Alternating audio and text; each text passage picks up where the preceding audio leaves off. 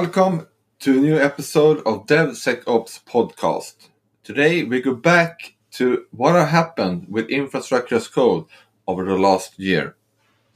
So Amazon just released a new API, Amazon Cloud Control API, and with that released, we think that infrastructure as code has a new way of uh, working, right?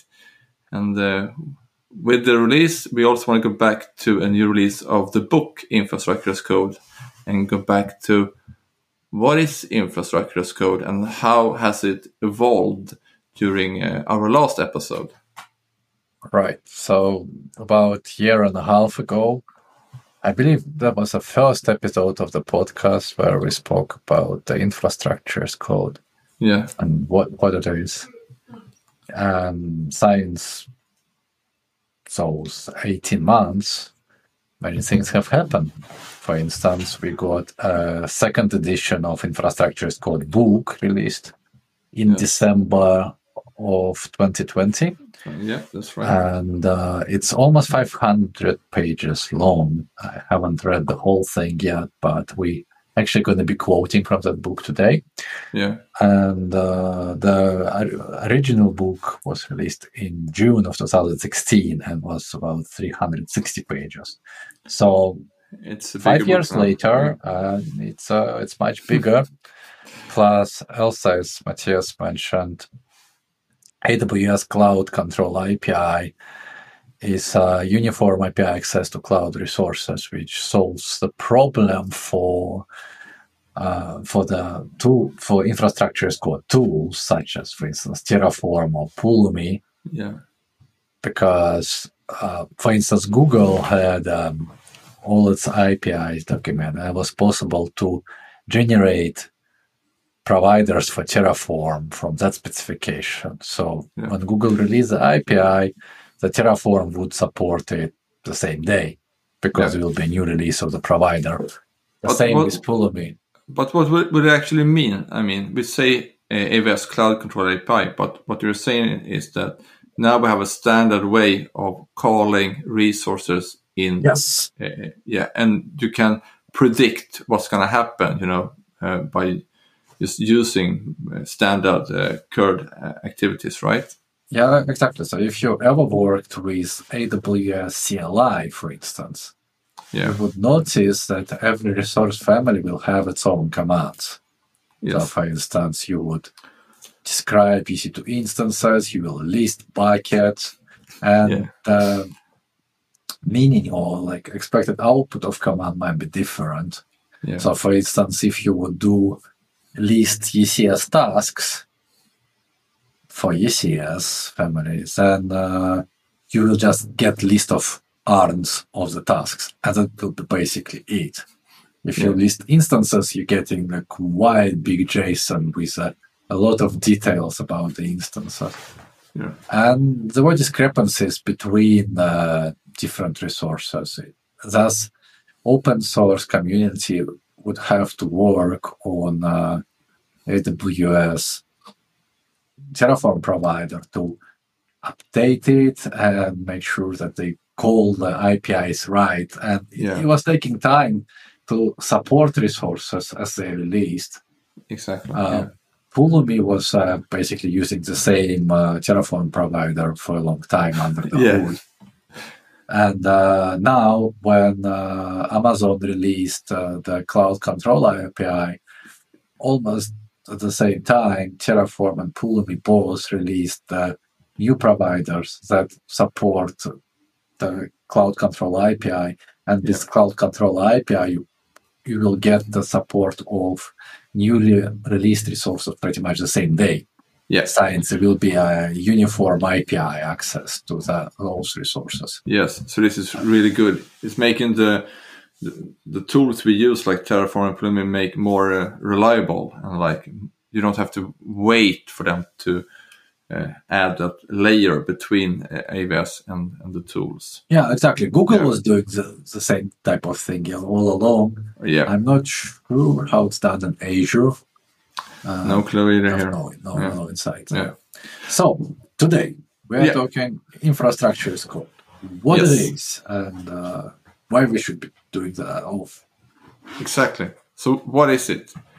If you, if you have to describe it in a short sentence here, well, we're going to be leaning on the book, as I said. Uh, that's good.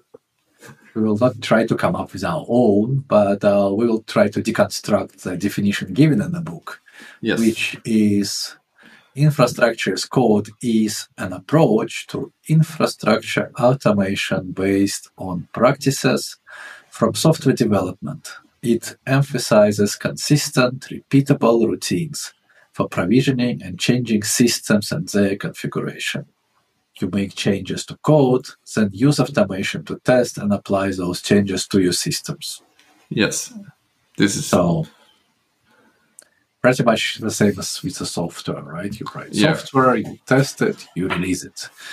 The same here. You you write the infrastructure spec, and then you use a certain tool to apply that and test it.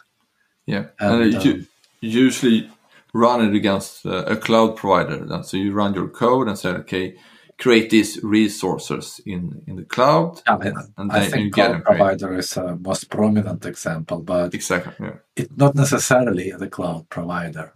So here you would need to have a system that gives you an API to manage it, Yeah. right? So you could use that on VMware installation on premise because VMware provides you control API to create new virtual machines Yeah. and shut them down in the same way as you would use in a public cloud. And there are providers for Terraform. I mean, if you open the Terraform provider list, it today pretty much covers all Yeah. you can think of. Yeah, and you, you can also PXE boot uh, a server, then gets installed, and then when it's uh, starting up, you have your IP, and then you can run your infrastructure code against that server. So you can even provision uh, bare metal on prem.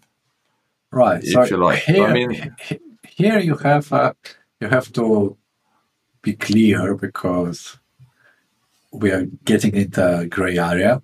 Yeah, So before the public cloud age and the uh, cloud APIs, what we had, we had exactly as you said, the servers, Yeah. and we needed to control or configure those servers somehow. And we've been doing that with uh, configuration management tools such as Puppet, Ansible, Chef, SaltStack, and many others. Oh yeah, yeah, yeah. So those uh, those tools, they're not calling APIs as such. They, they well, some of them has programming capabilities built in. So, like for instance, Chef written in Ruby, and you could write more functions in it if you want to.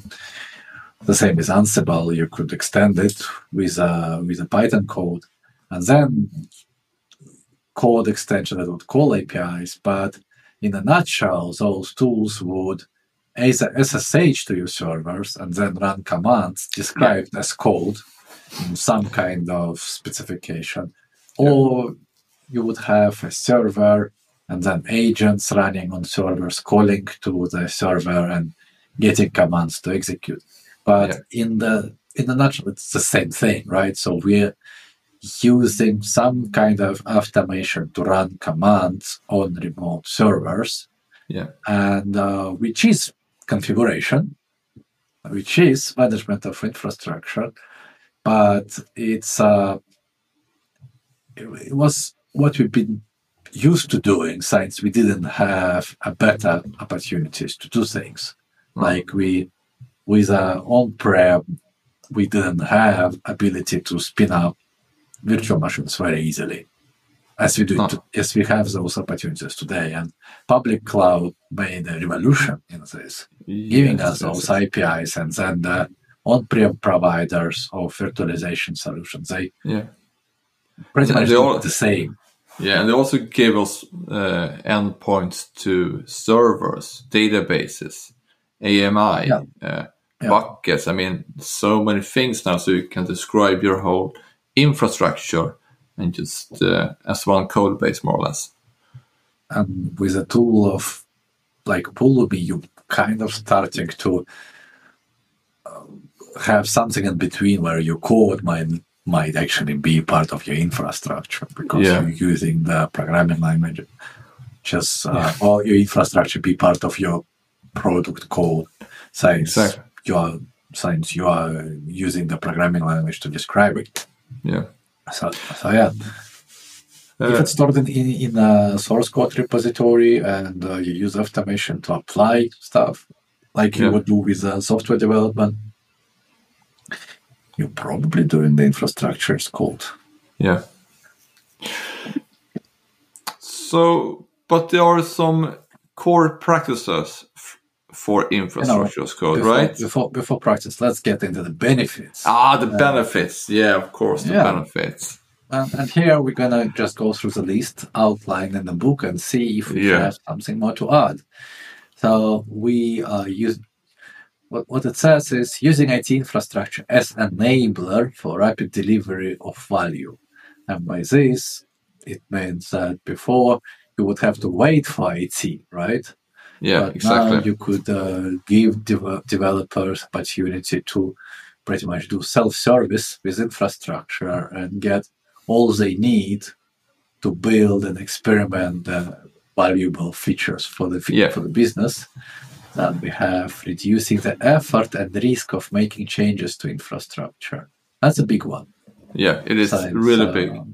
I, I think, think- probably yeah, the the- biggest.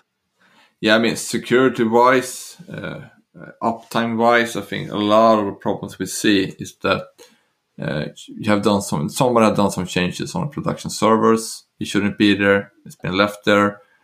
And uh, moving away from that and running all the changes with the infrastructure as code, you get rid of all that cowboying in production, that, as we call it, right? I mean, uh, in the first it- edition of the book, author, who is Kief, Kief Morris, mentions the, some a notion of snowflake server, and that's a server configured by hand, and then the Yeah. people keep you know SSHing to that server, doing changes, and in Yeah. the end, you have a unique server. No one knows how he came about to be like this, since there were like multiple people changing that at the same time Yeah, there are some files you don't really know if they're in use or not, and you are really, really afraid of changing that server. oh Uh, yeah, that could cause all possible kind of troubles in production when it comes to the change management. You want to release Yeah. new, new features that requires the cha- changes of that server. And now the predictability of the change is becoming much, much less. So you Oh. might get yourself in a trouble um, just by changing something that you thought would not influence anything, but apparently just broke the whole thing. yeah, And now, since you don't really know how you got uh, that server configured, now you are in a big trouble unless you have a snapshot. So, yeah, and uh, since you have the history through the code, right? So, as your infrastructure evolves, you could trace back and see how the, how it was changed, why it was changed, reading the commit messages. So you get those pieces of knowledge built into the specification you yeah, could trace through the history. You could see the people who changed what, and then ask them if they're still around. yeah, And uh, also, you could do code reviews, right? You could discuss with the team what you're changing and then applying that. And you could also quite often do reconciliation. And for instance, like in in the terms of Terraform, you would do plan and see that your specification, how your specification matching to what you actually got in the cloud or other resources available to you. And then you could see the difference, and that will be your configuration drift. If you mm-hmm. haven't changed the specification, but there is a difference, then it means that someone changed something manually. You Yeah. support the configuration drift, and now you could actually bring it back to the specification as you want it to, to be. yeah. So that's very powerful, I would say.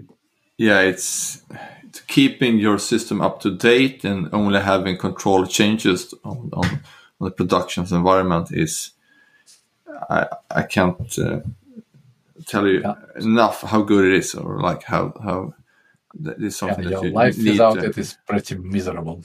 yeah, yeah All right. Then we Yeah. have enabling users of infrastructure to get the resources they need when they need it. oh I and like we kind it. of mentioned that Yeah, I- we discussed the first point. what, what I like the most about it is like eh, when I have a platform, the platform is not blocking developers. If a developer needs a new database, I can say, well, it's in code and you're a developer, you know code, right? You can add the specification in the repo. Yeah. If it builds, if it goes out to the test and the tests are fine, go out to production. You don't need me to, to block or like uh, have some check. I mean, if if, if you if you run it, tests are fine, then you go. I'm not blocking you here. I'm, I'm setting up the pipeline of change for infrastructure, but the change is mm. up to you as a developer or product manager or whatever to do the change. It doesn't have to be me, and that I think it's a really good way of working because then you're not blocking developers from getting any resources. Right. You're basically building the ways for them to get those resources. But when they need, they get resources. When they don't, they can discard it on their own. Yeah, yeah, yeah. Of course, I'm, Right. I'm can be there helping how you should pick things, but Hmm. I'm, I'm I don't have to. You know, they can do it on their own, and that's perfectly fine. And Yeah. Then I'm not blocking anybody for for for doing any work, and I, this is one of the big benefits I have uh, for my team as infrastructure as code. I think. Exactly. And now, like, a lot of big companies they are focused on building uh, a platform team, something that would provide a platform for developers to get those self-service capabilities. And actually, the book speaks quite a lot about those platform teams Yeah, and the platforms that wasn't in the first edition. yeah, Um, so that's uh, a new notion. Yeah. Then uh, the next uh, benefit outlined in the book is providing common tooling across development, operations, and other stakeholders. So, um, yes, we had a do- we had the Docker that uh, had Yeah. this promise, right? So you you use the same tool to build, ship, and run software, no matter where you do it. And technically, uh, Docker is some kind of infrastructure as code, or like partly. At least you describe. Well, no, I wouldn't call the Docker as an infrastructure as code because it's Oh. basically a, a packaging format, yeah, right? It's uh, this is how you package your application with its dependencies and describe its runtime requirements. Yeah. So this is a packaging format. It's uh, RPM 2.0, if you like. yeah. True.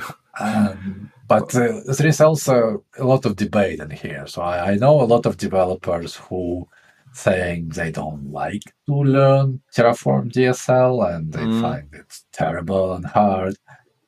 On the other hand, uh, you have Pulumi offering them to describe infrastructure with uh, with a code.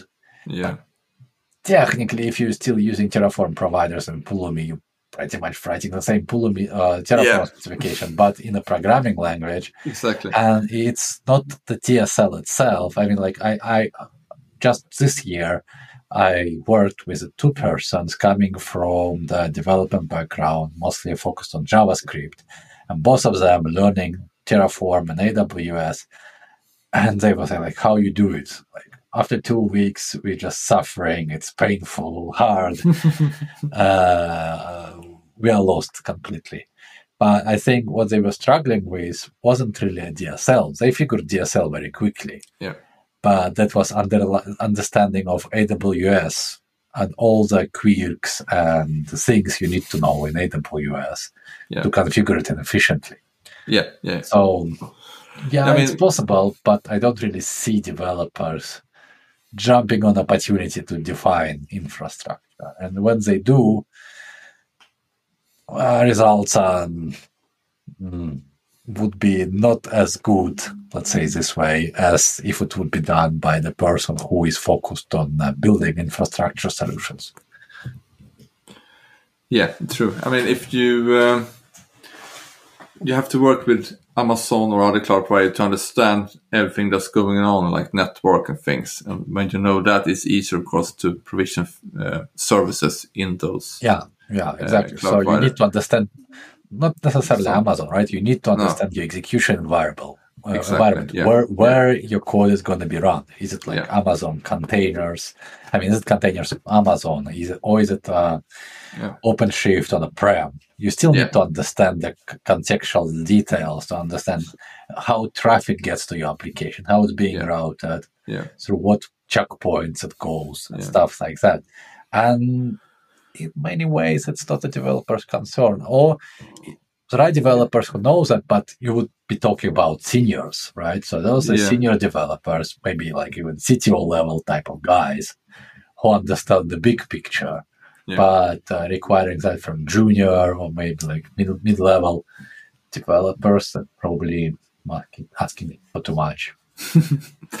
Yeah, but I mean, when we're going down to like Kubernetes setup, then you need to, when you're describing your manifest, then you also need to learn a little bit how your application behaves. And I think like the DevOps ways that the developer needs to know more about how the application is run in production, because that will uh, impact how we should build your application. Yeah, then we're talking yeah. about taking end to end yeah. responsibility, right? You build Yeah. it, you run. It. Well, not necessarily build, you run it, but you're involved yeah. in uh, running it in production. And the big organizations, there was always a struggle with security, Yeah. right? Security, you're not going to production. yeah. So you're basically sending your stuff to some black hole and it being executed there somehow. Yeah. Docker made it much easier because you have a packaging format used by the by operations, right? Yeah. The same as developers. So you can package, you can control what's inside the package, Yeah. and you can con- run it in a similar way locally, how it would be run in a production. But Yeah. before that, we would have a conversation. Developers would say, "This is my nice Python code, and you need to install those libraries." Yeah, But we already have the same libraries but different versions on that server. How do we go about resolving that conflict? Docker solved all of that, which Yeah. is great, but, uh, But it- it wasn't Yeah, but uh, infrastructure as code as such. yeah, but if you jump down to, to the next point, to the benefits, then you have it: create systems that are reliable, secure, and cost effective. And I think that's I would what, add what, repeatable. Repeatable here is super important. yeah. So I mean, you you get that that uh, they are reli- reliable because nobody's it's like fiddling around with them, right? You know what you deploy, that's what you're running. And the same uh, apply for secure. I mean, if nobody's Yeah. touching, uh, like if you don't go in and work with them, change things, and just this is what I can deploy, and you keep that uh, to what you have deployed, and then you can keep your security as well. A lot of security is that you lock it down, and then you need to do something, and then you change something, open a port or whatever, Yeah. and that's where security fails.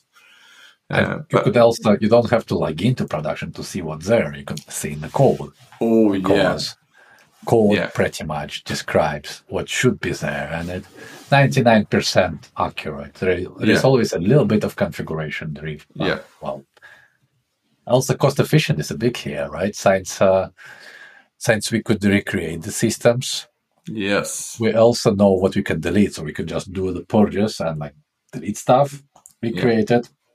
Obviously, it's harder to do in production.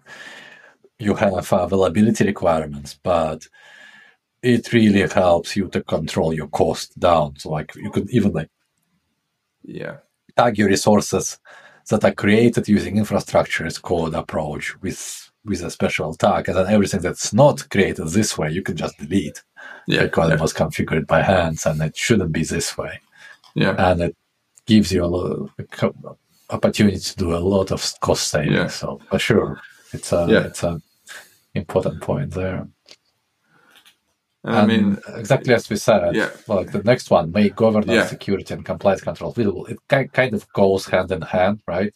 yeah, So you often would have uh, compliance control, like you have to have a disaster recovery site. exactly. Uh, and Easy to do with infrastructure as code. Super simple. And, and when you want to check your security and compliance, you can show them the code base and this is what we run. And they will ask, is this what's Mhm. running in production? Yeah, here's the Terraform uh, plan. You can see it's in sync, right? It's no drift here. That means that you can also prove exactly what this is a, that I want to run, and this is actually what is running now. I can prove that they're in sync. And Yeah, that that is- brings us yeah. to the next point improving the speed to troubleshoot and resolve Yeah. failures. That's exactly how you described. Yeah, you, you check the first thing you do is you see if, you check configuration drift and see if there are any changes done by whoever did it. And if there are, then there is a very, very good chance that this is the source of the problem. Yeah, yeah, and if you are if you made sure there is no configuration drift, yeah, then you might have to dig. But I would say majority of the problems would be resolved by checking configuration drift, seeing what drifted, bringing it back to the how it should be. And systems like Kubernetes, they do it for you, right? So, So, you just t- tell Kubernetes that's my specification. I want it to be like this. And if Yeah. someone goes and deletes something, then Kubernetes will try to bring it back. yeah, yeah. And I will say that it's also nice because when you have problems and if you fix them with infrastructure as code, then you protect yourself that this will not happen again, hopefully, Yeah. right? So, I mean, if you detect a problem with the configuration of something, okay, this is a problem. Instead of just fixing it for that server, as we did in the old days, and then like, oh, that's nice, it's working now, and then go have a beer. We now add the changes or the fix to the code, we deploy it out, and we know that, okay, we're solid again. If something happens, we know that we have the fix already checked in and can apply it to all servers. Yeah. So that that was the benefits, right? Do you see any more benefits that's not in this list from the book?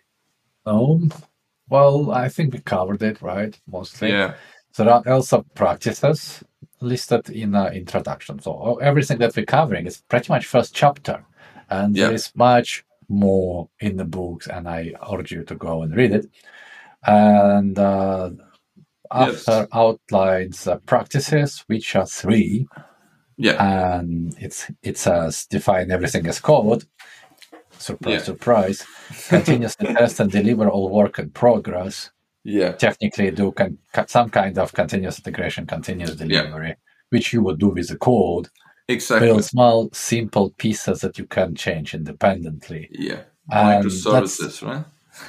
Yeah, this is like in Yeah. a that in a in a development world that would be microservices. Yeah. In a in uh, a infrastructure as code, we would have modules. Yeah, right? So for it's like with Terraform, you can build a model that would be like libraries yeah, that you could uh, change independently. Don't have to change the whole thing. And also, like when working with Terraform, for instance, you have a meaning of state, and state ju- just contains a state of all resources described by Yes. this particular specification. And when it grows to 100 resources, it's becoming quite sm- quite slow to check the drift, right? Just Yeah, to go yeah. and pull all the resources to see how they're feeling. Mm.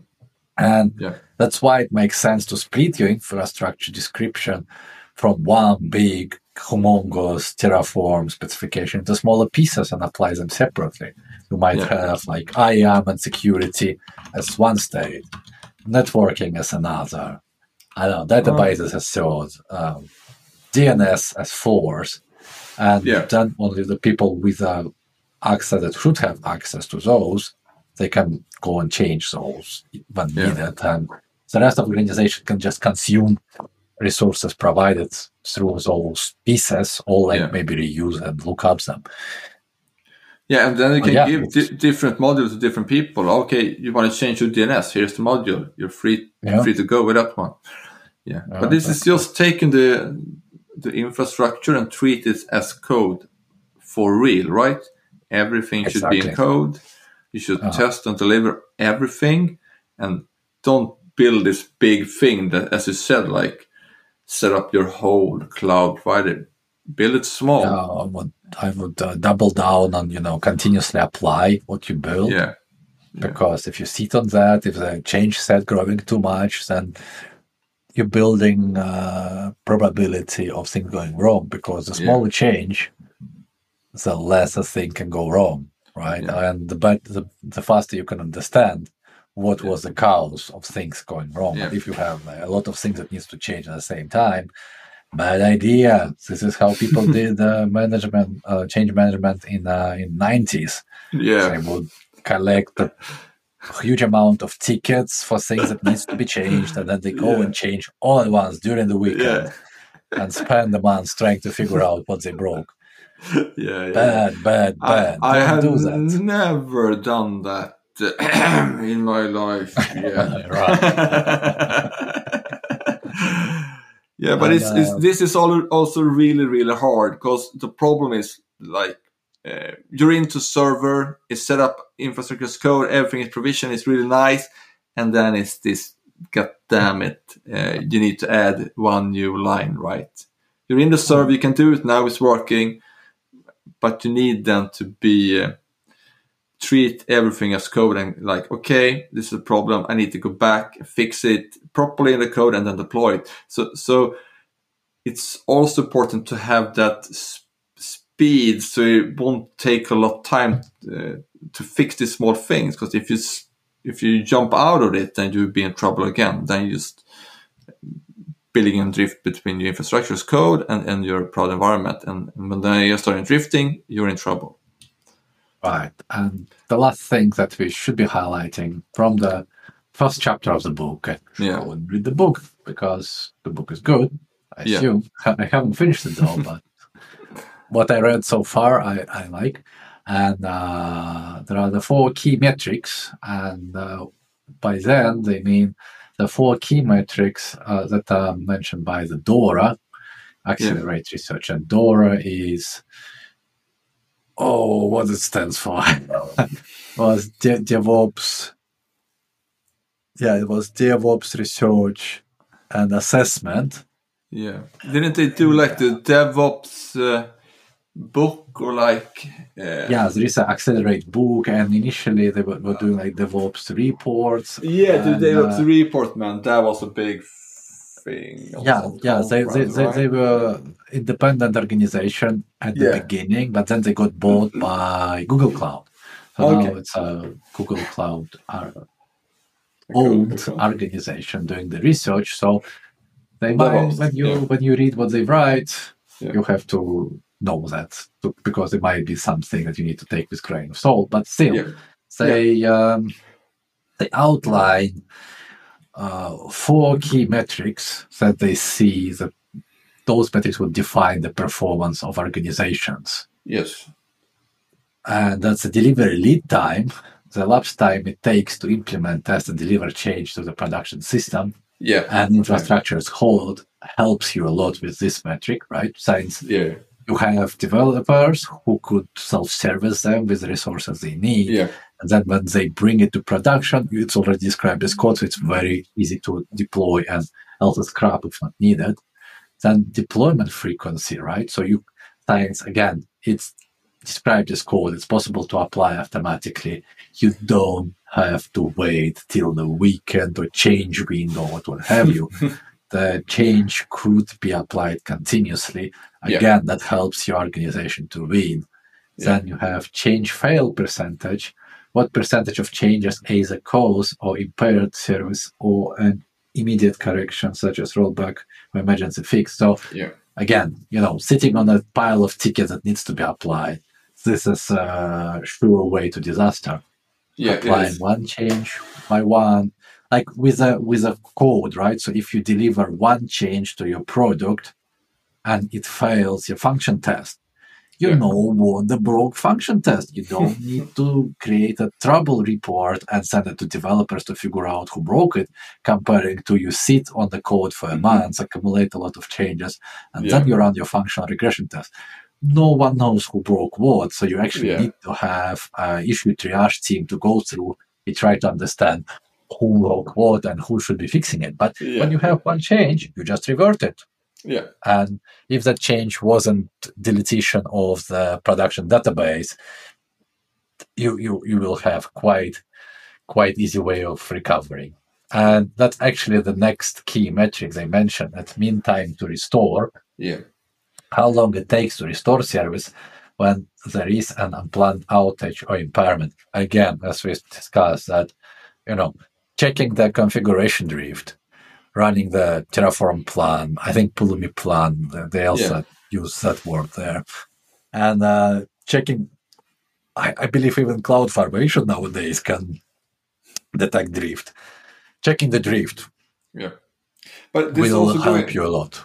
Yeah, this also go into like you need a quick pipeline, right? If you have a solid, quick pipeline, you can deliver not only your application but also infrastructure uh, rapidly. If if you need a new Exactly. S, S3 bucket, you get it right now. If you need Yeah. two new servers, you get them as well as quick as you deploy deploy applications. But this is not the pipeline, right? That's the API that allows you to get Yeah. them.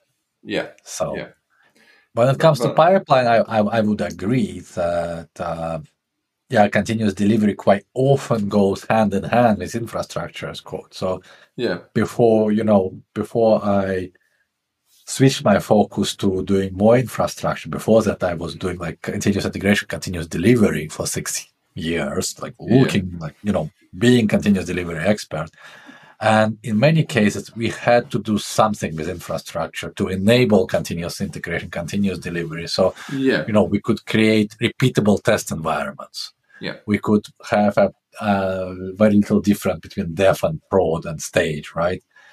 And things like that, they, they required some kind of involvement of IT and ideally to have ability to do self-service, to provision resources on the fly, to run tests, because your your automated test will require resources to run yeah, and uh, like doing the builds. So I basically went just down on the same thing. So uh, quite often when consulting, I still do continuous integration, continuous delivery, but that is done after we did infrastructure as code. So we first do infrastructure as code, and then on top yeah. of that, it's very easy to apply continuous integration, continuous delivery, and also do that for infrastructure as well, not only for the code. yeah.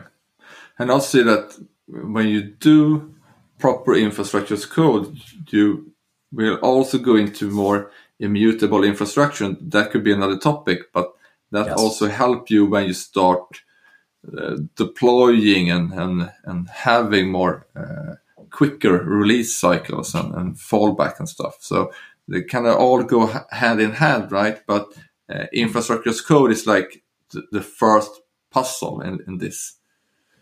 Right. Yeah. Yeah, and uh, since we're starting to mention additional topics like um, immutable infrastructure, it might be a good sign that it's time to wrap up. And we are running for, for almost 40 minutes now. It sounds good. Sounds good. Okay. Uh, So thank people, you for. peop- hold on. People who, who listen to this, if you if you'd like to hear uh, more breakdown of the books, because I think that actually might be something we could do to Sure. break down the books and maybe white papers. So let let us know if this is type of the content what you'd like to see, to hear, yeah. or if you if you more prefer us rambling on different topics. it's well so well and nice. We could sure do that. yeah. Or if you would like to see someone of some of previous guests to come back, or some, or you think of someone who might be a good appearance for the show, again, let us know either LinkedIn or Twitter or Yeah. DevSecOps FM. Exactly. anyway, it's good, right? Yes. Okay.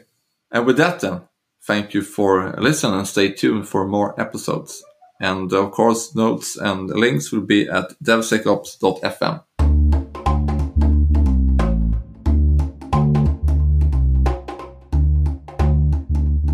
You have been listened to the DevSecOps podcast with Mattias Andrey and Julien. For more podcast and notes go to the webpage devsecops.fm. Thanks for tuning in.